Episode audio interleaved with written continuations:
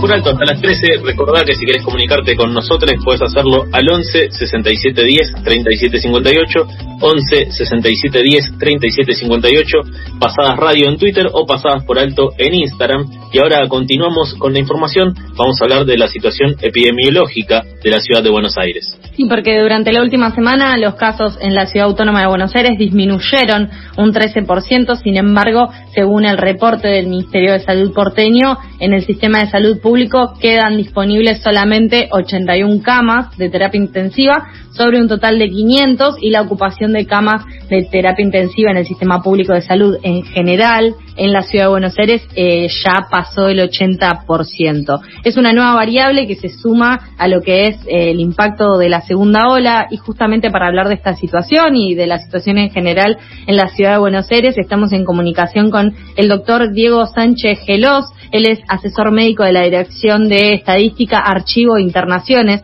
del Hospital de Clínicas. Hola Diego, bienvenido al aire de FM La Tribu. Hola, ¿qué tal? Buen día, gracias por llamar. Gracias a vos. Eh, ¿qué, evaluación están haciendo de, esta segunda ola y, justamente hablando del tema de la ocupación de camas? ¿Cuál es el porcentaje de ocupación de camas intensivas que tienen hoy en el Hospital de Clínicas? Bueno, es algo, es un dato que puede ir variando momento a momento, pero, pero seguimos con un, un porcentaje alto de ocupación de camas. El hospital cuenta con 56 camas de, unidad crítica habilitadas, digamos, y a disposición como para poder ser ocupadas. Y está ocupado un porcentaje muy alto, cercano al 100 a veces, eh, un poquito menos, 90 y 98%, estuvo rondando en, en la última semana. Eh, y esta es la realidad. Así todo, yo escuchaba que hablaban de, de, digamos, de esto del gobierno de la ciudad, etcétera. El hospital también está, está colaborando con, digamos, con el gobierno de la ciudad. Hay camas, hay 12 camas que, que se, se ofrecieron y se, entregaron al, al gobierno de la ciudad eh, para pacientes críticos eh, de, de esos hospitales que, que manejan la red de, del gobierno de la ciudad. Eh, es un esfuerzo grande que se viene haciendo. Eh, la sala de clínica también tiene un porcentaje de ocupación que es menor al, al 80%, 78% y, y baja también un poco más y eso también nos permite, una vez que los pacientes se puedan dar de alta de, la unidad cerrada, de las unidades o de las camas de terapia intensiva y unidad coronaria, eh, que los pacientes pasen a clínica, ¿sí? el, el gran, o sea, más de la mitad, un 60%, eh, digamos, son pacientes que tienen, digamos, infección por, por COVID, eso es un dato importante. Esto de, de tener una ocupación tan alta en terapia intensiva eh, el año pasado no, no fue, digamos, un, un dato, digamos, tan, tan importante. Teníamos más disponibilidad de camas, teníamos cierta soltura en donde se podía trabajar. A pesar de ello, ahora y teniendo una, una ocupación cercana al, al, total de las camas, que ya les digo, es un número importante, 56 camas, se podría inclusive ampliar esto, falta personal también, eh, hay muchos, muchos eh, muchas de las personas que, que están en salud, que tienen, digamos, licencia por, por factores de riesgo, esa es una realidad. Eh, y después también hay una limitancia, ¿no? Y, está la limitante de los de, las personas que se pueden llegar a contagiar, que no solo faltarían en el hospital, sino en, otros trabajos que también eh, podemos llegar a tener en otros lugares. La realidad es que la persona que trabaja en salud los profesionales mayormente tenemos más de un trabajo, eso es algo que es una realidad, entonces si faltamos en uno, faltamos en, más de un lugar. Eh, y bueno, se, da esta, esta situación, ¿no? Que ahora tenemos un, número importante, ya decía, 56 camas, es, es un número grande por un hospital.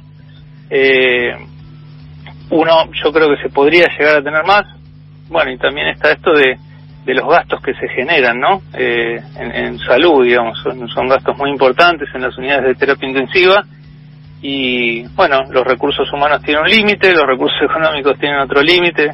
Eh, sí, se tiene una acumulación ya de un año de estar eh, las trabajadoras y, y, los trabajadores de la salud en el, el frente de batalla, como se dice en cierto punto, sin vacaciones, sin eh, sin descanso, sin licencias y con una exposición también más grande porque si tienen eh, compañeros, compañeras que son trabajadores de riesgo no pueden asistir a sus lugares, como vos decías, faltan de, de, sus trabajos. ¿Cómo, ¿Cuál es la situación de las y los trabajadores de la salud ahí en el, en el clínicas en relación a, a lo que es toda esta acumulación también que trae la segunda ola?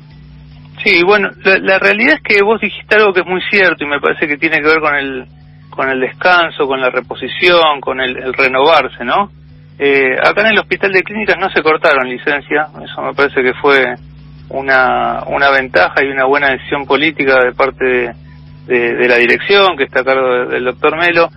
Eh, me parece que no solo es un derecho, sino que es algo que nos ayuda a, a volver a respirar y a volver a cuidarnos de otra manera, ¿sí? Eh, yo sé que hay, hay lugares de, o gestiones, digamos, que eh, en otros ámbitos que cortaron vacaciones, que, digamos, redistribuyen en forma indiscriminada, sin, sin hacer una valoración de, de los recursos y, la comodidad de los recursos humanos. Yo creo que es importante, eh, digamos, buscar un poco el, el, el bienestar del que estás, digamos, poniendo el cuerpo día a día y lo pone de la mejor voluntad. Entonces, cuidar a los que cuidan me parece que es un aspecto sumamente importante acá en el hospital eh, por lo menos personalmente creo que se lo está se lo está tomando en cuenta y eso es un aspecto que que nos ayuda a a pesar de ya pasado el año eh, seguir buscando la forma de poder seguir ayudando y brindarnos de la mejor manera no hola Diego buen día. Carlos te habla. Qué tal Carlos buen día. Eh, ¿Se está dando la situación en que trasladen pacientes a otros centros médicos de Buenos Aires o mismo la situación en que ustedes reciban pacientes de otros centros? Bueno, ya, te comentaba esto de puntualmente con el gobierno de la ciudad de Buenos Aires hay un, convenio que ya lo, mencionó el, doctor Melo en entrevistas en, otros medios. Eh, se están recibiendo pacientes, se recibieron más de una decena, más de una docena. Eh, bueno, eso, eso es un, aspecto importante. También hay, digamos, una situación que puede ser real en donde eh, vaya a ingresar un paciente, inclusive que, pueda pertenecer al, al hospital por algún tipo de contrato que pueda haber con obras sociales y, no contemos con la cama, ¿no? La otra realidad es que la guardia también eh, ayuda eh, como sostén a estas camas de terapia intensiva, se tienen camas de terapia intensiva en lo que es la guardia, eh, y eso puede amortiguar un poco los requerimientos, las necesidades. Se puede saturar esto por pequeños momentos durante el día, eh, pero lo real es que mayormente hay cierta posibilidad de aceptar pacientes eh, y poder esperarlos en guardia hasta que suban a, la cama de terapia intensiva y después con su mejoría, en, en, el mejor de los casos, o con, con digamos con el egreso, eh, pasen a clínica, bueno, también hay, hay fallecimientos, esto claro está, pero al desocuparse la cama en terapia, uno pueda también tener ingresos de la guardia, ¿no? Eh, quien dice esto es Diego Sánchez Gelos, él es asesor médico de la Dirección de Estadística, Archivo Internaciones del Hospital de Clínicas.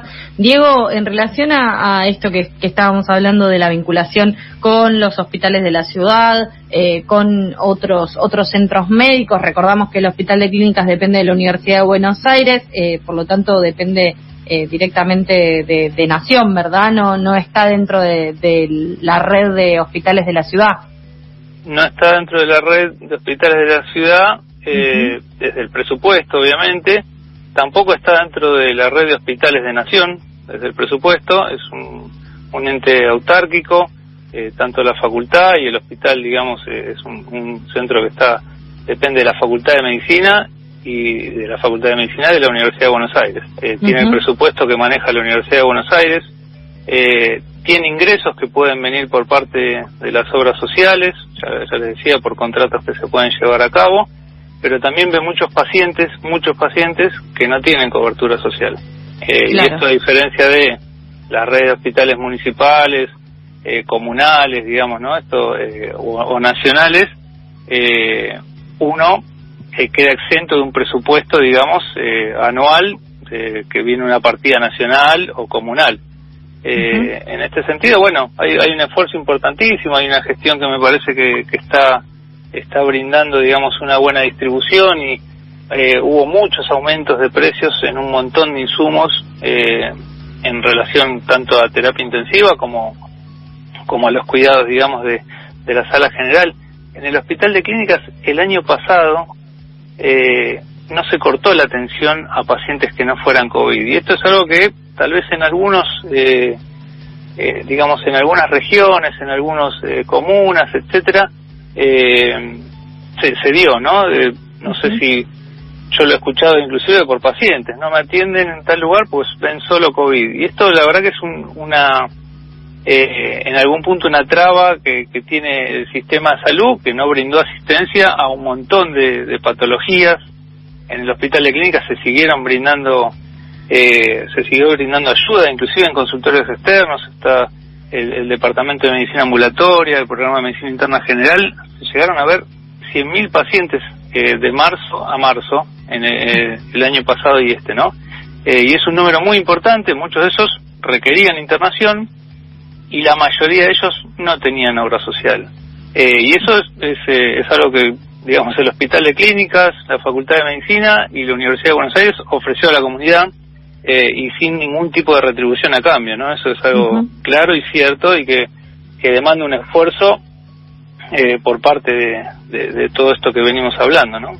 Sí, claro. Entendemos igual que más allá de la, de la autonomía que tiene la institución en sí mismo, está dentro de la ciudad de Buenos Aires y lo que podemos ver si miramos los números, digamos, de las cifras oficiales del Ministerio de Salud eh, de la ciudad, un mes atrás, para el 2 de abril, el sistema de la salud eh, de, de salud de la ciudad reportaba eh, una ocupación de camas del 35% y ahora estamos hablando de más del 80% a nivel eh, de la ciudad, teniendo en cuenta esto, las plazas que están disponibles en el sistema municipal, como vos eh, indicabas. De, de, cualquier modo, eh, esto impacta en lo que es eh, un sistema de salud que podía llegar a tener, pensándolo prepandemia, falencias y, y, y cuestiones a destacar, pero que sin dudas se vio eh, muy expuesto y sobre todo muy exigido. Eh, ¿Sabés cuál es la situación en otros hospitales de la ciudad de Buenos Aires con respecto a las terapias intensivas? Eh, ¿Crees que, que esta crisis a la que se estaba evitando llegar eh, eh, se está cerca con los números de, de alta ocupación? No, yo, eh, yo creo que lo que decís es muy cierto, pero por otro lado, eh, esto uno lo ve en, en, los reportes diarios, ¿no? De, camas disponibles, de camas de terapia a nivel nación, a nivel ciudad de Buenos Aires, etcétera. Pero posiblemente, a mi entender, es una opinión personal y es una opinión que se basa en, en el trabajo cotidiano que yo tengo en, en diferentes funciones, ¿no? Eh, digo, ciertos prestadores, ciertas, eh, digamos, ciertos sistemas, ¿no? Microsistemas de salud, eh, no tienen las mismas camas disponibles que uno escucha en, en las planillas de reportes, ¿sí? Porque si uno dice, si no hay cama en el hospital de clínicas y a, a, cierta persona le corresponde ir al hospital de clínicas, bueno, es una complicación para todo el sistema de salud porque es un paciente que hay que ubicar en otro lado, ¿sí? Pero a veces también hay falencias y hay limitancias y, limitaciones para que ese paciente pueda acceder a otra cama que se dice que está vacía. ¿Se entiende? Eh, no, es un, una red unificada a nivel nacional. Eso pasó también en, en, en Europa. ¿sí? En Europa, eh, Alemania ha, ha, brindado camas a, pacientes de Francia, digamos, posiblemente con un esquema diferente de lo que es la distribución y el requerimiento de camas. Yo creo que en Argentina eh, no, no está pasando exactamente eso en todo momento y en todas las regiones. Entonces ahí hay una limitante, hay una limita, eh, digamos, hay, hay una falencia que eh, este porcentaje de camas que, que vos planteás que está libre o no está libre, eh, también tiene que ver en relación a un poco a la situación y al, al, a la situación puntual de cada paciente, ¿sí? Eh, cada sistema de salud, cada prestador, cada obra social, eh, cada paga tiene sus centros de derivación, no tiene todos los, todas las camas de toda la Argentina disponibles, eso es una realidad, ¿sí? Entonces hay que pensar, digamos, este sistema de salud y esta este porcentaje de camas liberadas en relación a quién están ofrecidas, ¿sí? Entonces hay lugares que, eh, digamos, no tienen una disponibilidad de camas tan importante y no se puede conseguir eh, tan apresuradamente una cama como se puede conseguir en otro tipo de, obras sociales, prestadores o, sistemas de salud, digamos, comunal, ¿sí? Claro. ¿Crees que las medidas tomadas por el presidente tendrán eh, el efecto de bajar la ola? Y puntualmente en la ciudad, eh, ¿qué opinas de, la decisión de, seguir con la presencialidad en las escuelas? Bueno, en cuanto a... Yo creo que las medidas que se tomaron, eh, uno puede ver los números y bajaron los números. Estábamos cercanos al, a 30.000, digamos, positivos, digamos, por día.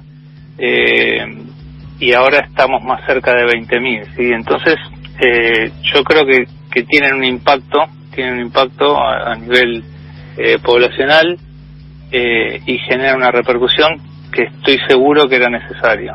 Eh, después están el resto de los impactos que también se hablan y se le da importancia y hay que dársela, el económico entre otros, eh, pero sin duda uno cuando ve eh, entre la vida y, la economía de una familia, bueno, es, es un, un, tema muy, muy sensible, muy delicado para, para tratar, pero, pero sin duda, bueno, la vida, a mi entender, mi visión es que, es, es importante y es más importante que la economía. Eh, yo priorizo medidas de ese tipo y creo que hacen falta eh, periódicamente, bueno, y en este momento creo que hacían falta. Eh, en este sentido, uno, uno puede entender que viendo los números eh, generaron un impacto y fue un impacto positivo. En cuanto a las escuelas, bueno, la verdad que eh, uno, uno puede dar una, opinión personal, yo no, no tengo tampoco, digamos, eh, digamos, datos estadísticos, sé que hay una movilización, como, como escuché eh, hablar, digamos, a, al ministro de Transporte, digamos, hay una movilización que eh, está en base a, eh, digamos, el ingreso o la eh, que los chicos vayan al colegio. Por otro lado, bueno, este, esta movilización, este, este uso de transporte, tal vez no está tan cuidado como era el año pasado, eso lo, podemos ver todos, inclusive viajando en auto o, hablando con, digamos, con la gente que, que usa transporte. Eh, y en algún punto digo son cosas que se dejaron de, cuidar eh, y que a nivel social, a nivel personal, todo el mundo tuvo algún cierto relajo. Esto en parte es porque hubo más eh, más conocimiento sobre lo que era el contagio, eh, pero bueno, por otro lado, lo que vivíamos hace un año, que todos lo vivíamos nosotros, eh, yo como personal de salud digo, yo vine a trabajar todos los días al hospital, todos los días, y hasta el fin de semana posiblemente también. Eh, y en algún punto uno venía sin saber a qué se estaba exponiendo, ¿sí? Eh, y venía sin tener eh, conocimiento de, uno ya salía a la calle y ya le generaba algún tipo de resquemor y no sabía si eso era una exposición al contagio. Uno iba al supermercado y tenía un recaudo que tal vez era mucho más extremo del que yo puedo tener ahora. Eh, eh, hay diferencias en el comportamiento que venimos teniendo todos como, como sociedad, digamos, ¿no? Eh, y también hay una cuestión de agotamiento mental. Entonces digo, son muchos los factores que intervienen. En el colegio yo creo que los chicos tienen más, tienen más percepción del riesgo que nosotros. Eso no tengo duda, yo tengo hijos y lo he hablado, lo he hablado con ellos y ellos tienen el protocolo más internalizado que nosotros, eso no tengo dudas. Posiblemente, eh, y ahí tal vez fue un, un acierto esto en las escuelas secundarias, los adolescentes tal vez tienen otra, otra, en general estamos hablando, esto digo sin, sin ofender a nadie, pero posiblemente tengan otro tipo de, de, de cotidianidad con sus pares que bueno, los acerca un poco más al riesgo, ¿sí? Eh, en este sentido, son medidas que, bueno, creo que uno tiene que tomar un riesgo eh, y si el riesgo se corre en pos de la vida, bueno, es un riesgo que es válido. Eh, si se corre en beneficio de la gente, también es válido. Bueno, me parece que acá tiene que estar abierta la discusión, tiene que, que uno gestionar para, para el beneficio, el bienestar eh, y para la salud de la gente. Así que eh, cualquiera de las medidas que se vayan tomando, planteando en relación tanto a, a las restricciones como a los colegios, yo creo que pueden llegar a ser válidas y tienen su justificación. Digamos, ahora te contamos con muchos, muchos más datos eh, que antes en relación a, al riesgo de contagio y también tuvimos la experiencia del año pasado, ¿sí? Eh, y también tenemos la realidad de lo, de lo que nos está mostrando el sistema de salud. Eh, el sistema de salud está cerca de agotarse, eh, en, algunas, ya les digo, en algunas medidas y siendo muy flexible y muy objetivo en cada paciente, hay situaciones en donde el sistema de salud no se brinda como se hubiese eh, o se podría haber brindado si tuviera la disponibilidad de camas permanentemente. Hay momentos en que no se tiene la disponibilidad de camas, no solo acá en el hospital de clínicas, sino en, un montón de sanatorios, en, en, en lo que es el AMBA, eso yo les puedo asegurar por, por una experiencia personal, eh, que a veces uno no puede encontrar una cama en lo que es Ciudad de Buenos Aires y con Urbano para un paciente que está arriba de la ambulancia. Y eso es algo frustrante como médico, eh, frustrante, digamos, como, como personal, digamos, que quiere ayudar a la gente. Eh, y es algo que lo sufre no solo el paciente, lo sufre la familia y lo sufre la economía de, esa familia eh, en muchos casos, ¿sí? Entonces, la economía muchas veces está ligada a la salud. Diego, eh, para cerrar, primero agradecerte todo eh, lo que lo que nos traes y lo que nos explicás desde la experiencia que están teniendo en el hospital de clínicas, pero justamente retomando uno de los datos que tenemos de, lo que están haciendo en el hospital es que están eh, llevando adelante una campaña de donación de plasma. ¿Querés muy brevemente comentarnos cómo cómo es que lo vienen llevando adelante, si alguien ya tuvo COVID y quiere eh, saber si está capacitado para donar, cómo tiene que hacer eh, en el hospital. Sí, eh, hay un protocolo de, digamos, de, tratamiento de plasma de convalecientes en, el hospital de clínicas que está habilitado desde el año pasado, fue uno de los primeros hospitales que, que digamos, brindó esta posibilidad. la donación de plasma tiene que ver un poco con esto, con, con el haber cursado un cuadro COVID y eh, medir anticuerpos que sean neutralizantes ante eh, el, virus eh, SARS-CoV-2. En este sentido, esos pacientes se seleccionan y eh, tienen la posibilidad de, brindar, digamos, plasma, digamos, y, eso puede ser una terapia que se brinde a pacientes que tienen la indicación de recibirlo. Ahí está la doctora Belich en el hospital de clínicas, que es un poco la que está a cargo del protocolo eh, y la que genera un poco eh, este, este, el manejo de este protocolo y, el ofrecimiento del tratamiento de los pacientes. Eh, después, si quieren, les puedo brindar un teléfono, les puedo brindar un mail como para las personas que quieran y hayan padecido COVID y quieran evaluar si tienen anticuerpos neutralizantes como para ver si pueden donar, eh, se los puedo pasar sin ningún problema. Y les mm, dale, dale, muchas gracias por, por este rato compartido con nosotros, muchas gracias por darnos este panorama sobre las camas de terapia intensiva en la ciudad de Buenos Aires, en el Hospital de Clínicas en particular. Te mandamos un abrazo y ante cualquier novedad estamos nuevamente en comunicación. Muchas gracias, que tengan buen día. Igualmente. Pasaba Diego Sánchez Gelos, él es asesor eh, médico de la Dirección de Estadística, Archivo e Internaciones del Hospital de Clínicas para hablar sobre la situación que están teniendo de una de casi eh, niveles completos de las camas de terapia intensiva, también camas de las guardias abocadas a lo que es el tratamiento del COVID-19 en esta segunda ola en la ciudad de Buenos Aires. Seguimos en Instagram que tenemos Instagram. Hacemos sorteos a cambio de que nos cuentes cuánto te pasaste esta semana. Arroba Pasada Radio. Influencer de